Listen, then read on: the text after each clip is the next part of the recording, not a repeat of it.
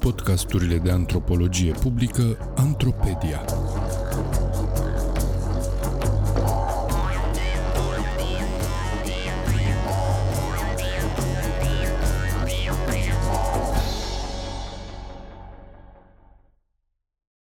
Cultura ca epidemie.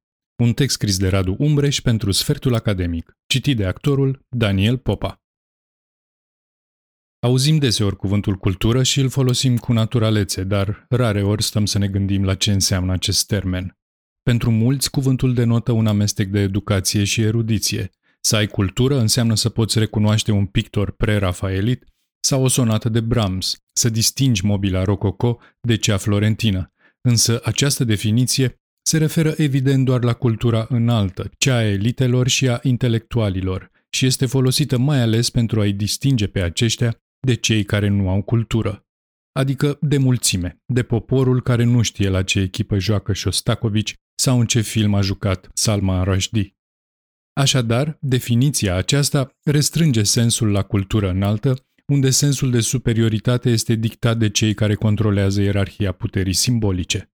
Antropologii înțeleg însă altceva prin cultură. În secolul al XIX-lea, Edward Tyler a definit-o ca fiind acel complex tot care include cunoștințe, credințe, artă, legi, morală, obiceiuri și orice alte capacități și obișnuințe dobândite de om ca membru al societății. Cultura este pretutindeni și oricine are o formă sau alta de cultură, indiferent dacă vorbim de un membru al Academiei franceze sau de un vânător de capete din Borneo. Cultura înseamnă o poezie scrisă sau citită, dar și cum să faci o oală, în ce fel trebuie să te porți cu un verișor sau ce ritual se practică la înmormântare. Cuvântul cheie în această definiție este dobândit. Cultura este acel ceva ce omul primește de la societatea înconjurătoare. Nu este nici născută, nici autogenerată, nici accidentală. Poate cel mai grăitor exemplu de cultură este limba. Un maori va vorbi limba maori, așa cum o estoniană va vorbi estona. Amândoi au învățat limba prin procesul de socializare primară de la părinți și familia înconjurătoare, de la prieteni de joacă, vecini și rude. Într-o cultură precum cea berberă, căsătoria preferată este între veri primari paraleli, adică o fată se căsătorește cu fiul fratelui tatălui său. O asemenea relație ar fi însă incestuoasă și deci interzisă în alte societăți, cum ar fi cele din Melanezia, dar acolo căsătoria cu fiul fratelui mamei, adică verișorul primar încrucișat, ar fi permisă sau chiar încurajată. Ideile despre căsătoriile permise, preferate sau interzise vor proveni din cultura respectivei populații, o cultură transmisă între generații ce mai conține norme de comportament, tehnici, idei despre frumos sau originea lumii și câte și mai câte. Dificultatea apare atunci când suntem puși să identificăm cultura, să o arătăm, să o distingem în mod limpede de alte lucruri din realitate. Unde este cultura? Ce este cultură și ce nu este cultură? Cum se schimbă uneori cultura și cum de rămâne uneori la fel? Ce nu este cultură? Pentru antropologi, opusul culturii este natura. Cultura este simbolică, legătura sa cu realitatea nu mai este una necesară, ci una dată de convenție, nu este nimic pisicesc în cuvântul pisică care să îl lege de animalul Felix catus. Nu este nimic natural că o populație să căsătorește cu un fel de veri și nu cu altul. Antropologii știu că culturile nu sunt omogene, că există variație culturală, dar e mai ușor să treacă peste detalii și să raporteze reprezentările dominante dintr-o societate și să vorbească de cultura populației X. Însă, distincția natură-cultură mi se pare problematică. Avem mai mult de câștigat dacă vom înțelege în ce mod cultura este și ea o parte a naturii. Să ne uităm la o bucată de cultură. Să luăm o poveste, de exemplu Cenușăreasa.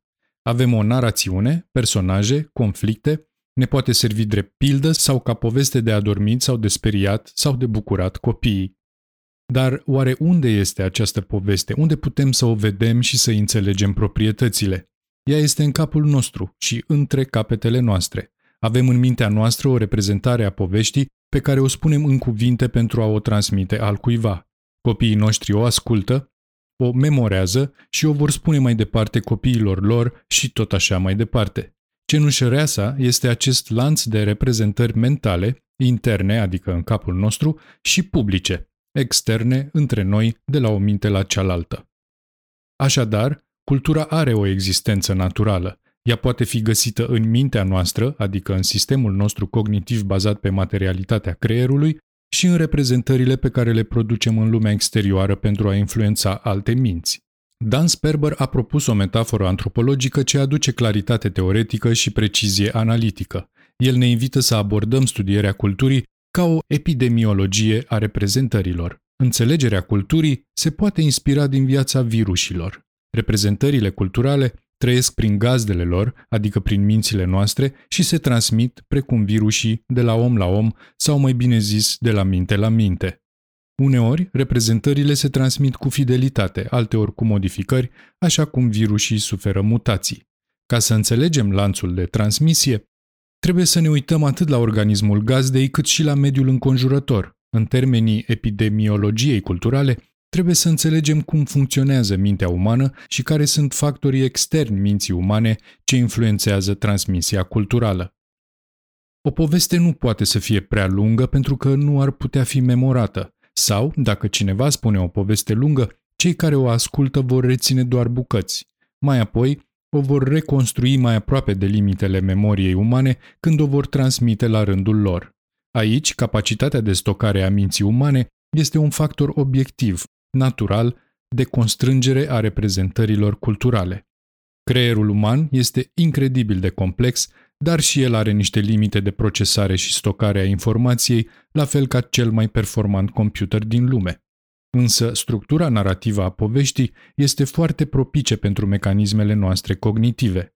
Nu am putea reține un număr format din 17 cifre, dar reținem o poveste lungă precum cenușăreasa. Așadar, virusul poveștii trebuie să se adapteze constrângerilor și oportunităților oferite de organismul gazdă, adică de mintea noastră naturală. Mai este ceva interesant la cenușăreasa. Dacă o asemuim cu un virus, este unul care a apărut în mai multe locuri din lume.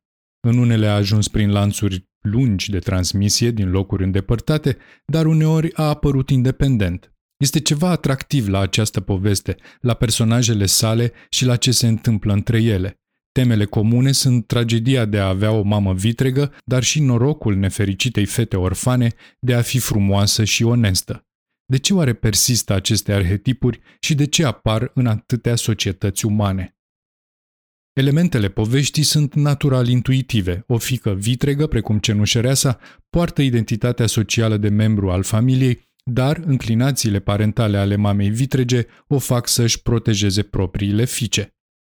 Ceva ne face automat să ne gândim că un copil non-biologic o să fie discriminat în comparație cu copiii biologici. Această intuiție are origini în evoluția naturală. În general, oamenii investesc mai mult în progeniturile proprii decât în progeniturile altor indivizi, deoarece urmașii biologici le poartă mai departe genele. Nu este nevoie ca oamenii să cunoască genetică sau biologie, la fel cum animalele își apără proprii pui mai mult decât pe puii altor conspecifici, fără să-l fi citit pe Darwin. O altă intuiție a psihologiei evoluate, simțul nostru moral, se revoltă că cenușăreasa nu a fost tratată echitabil de rudele sale sociale pe care le ajută și le respectă. Suntem mulțumiți că fiecare își primește dreapta răsplată la final, așa cum judecăm și acțiunile oamenilor din jurul nostru. Toate aceste inclinații mentale universale fac anumite reprezentări culturale să prindă mai repede, să se răspândească și să se reproducă de-a lungul timpului. Timp de secole, cenușăreasa a fost un virus de succes, ca gripa sezonieră. A reușit să se reproducă de la generație la generație pentru că mintea noastră este susceptibilă la a reține narațiuni cu intrigi intuitive, cu dileme morale familiare, dar și cu rezolvări satisfăcătoare. Genealogia acestei povești s-a bazat pe transmisia culturală orală, cea care a caracterizat cea mai mare parte a istoriei culturii umane. Cel mai probabil, nu au existat două versiuni absolut similare ale poveștii. Povestitorii au mai uitat elemente, au mai adăugat de la ei, au mai improvizat. Povestea a fost în continuă schimbare, așa cum virusii suferă mici schimbări de la sezon la sezon. Dar ce este fascinant este că elementele centrale au fost îndeajuns de apetisante pentru mintea noastră evoluată pentru a se reproduce din Grecia antică până la frații Grim și pentru a apărea atât în Europa, dar și în China. De la invenția tiparului, poveștile s-au stabilizat în forme reproduse mecanic, eliminând procesul de reconstrucție mentală a poveștii la fiecare transmisie, dar reprezentările culturale continuă să se răspândească și să se modifice precum virusii, iar unii viruși culturali s-au răspândit precum pandemia COVID-19. Harlem Shake a explodat în 2013 ca formă culturală de succes care a suferit mutații la fiecare pas. Fiecare echipă își construia propria scenografie pornind de la o temă comună, însă nu fidelitatea era interesul celor care copiau practica, ci inovația. Harlem Shake s-a răspândit rapid pe tot globul. Vectorul de transmisie a fost internetul, care a scăzut costurile și barierele ecologice de comunicare de la un individ la altul. Milioane de oameni au putut vedea o bucată de cultură, au putut să o preia și să o modifice. Cenușăreasa și Harlem Shake sunt niște exemple simple și convenabile pentru a vedea ideile lui Dan Sperber puse la treabă. Dar această metaforă a culturii ca epidemie a reprezentărilor se aplică la orice element de cultură, sisteme de rudenie, instituții sociale precum căsătoria sau proprietatea, mituri fondatoare sau tehnologii de producție, toate sunt reprezentări culturale care există pentru că mintea umană le receptează, le procesează și le transmite mai departe către alte minți. Unele elemente culturale sunt foarte stabile, se schimbă rar și greu. Normele sociale sunt așa, la fel și limbile. Alte elemente, cum ar fi bancurile sau tehnologiile, pot să apară și să se schimbe mult mai rapid. Dacă ne uităm cu un ochi epidemiologic la cultură, problemele semnalate la începutul acestui eseu devin întrebări interesante. De ce o societate consideră că doar rudenia după mamă contează, iar alte societăți consideră că doar rudenia după tată contează? Ce face o reprezentare socială atractivă într-un context și neatractivă în altul? De ce unele societăți iau decizii prin tragere la sorți prin invocarea unor spirite sau putere ascunse, în timp ce alte societăți desemnează judecători. De ce societățile cu mulți membri au religii în care domină dogma ritualului, iar societățile mai mici au religii în care domină efervescența ritualică? O perspectivă epidemiologică oferă o rezolvare pentru problemele ridicate la începutul acestui eseu. Nu mai este nevoie să vedem cultura ca un tot unitar, ci ca o distribuție de reprezentări. Uneori, toți oamenii au exact aceeași reprezentare în minte. De cele mai multe ori, au reprezentări care se învârt în jurul unor teme centrale. Unele reprezentări culturale sunt universale, cum ar fi aversiunea față de incest și normele sociale care îl interzic. Altele sunt des întâlnite, cum ar fi poligamia, altele sunt unice unei singure culturi, cum ar fi un ritual secret de inițiere. Fiecare caz are în spatele său o poveste epidemiologică, un lanț de transmisie mai mult sau mai puțin fidelă a reprezentărilor culturale de la o minte la alta. În încheiere, putem vedea că însăși ideea de cultură este o reprezentare culturală. Pentru unii, conceptul înseamnă o sumă de cunoștințe care te identifică drept membru al elitei. James Joyce, Livada de Vișini, Rigoletto sau Van Eyck sunt considerați marcări simbolici pentru clasificarea și asocierea cu alți indivizi. Aici ați primit o altă reprezentare culturală a culturii, cea a unei epidemii de reprezentări, o poveste ce include transmisia, transformarea, atracția și reproducerea ideilor, tehnologiilor, narațiunilor, instituțiilor și a codurilor morale. Și această metaforă este ca un virus care sper să vă convingă să fie atractivă, memorabilă și folositoare. Cu alte cuvinte, să vă infecteze mintea cu o nouă reprezentare a culturii ca un virus al minții umane.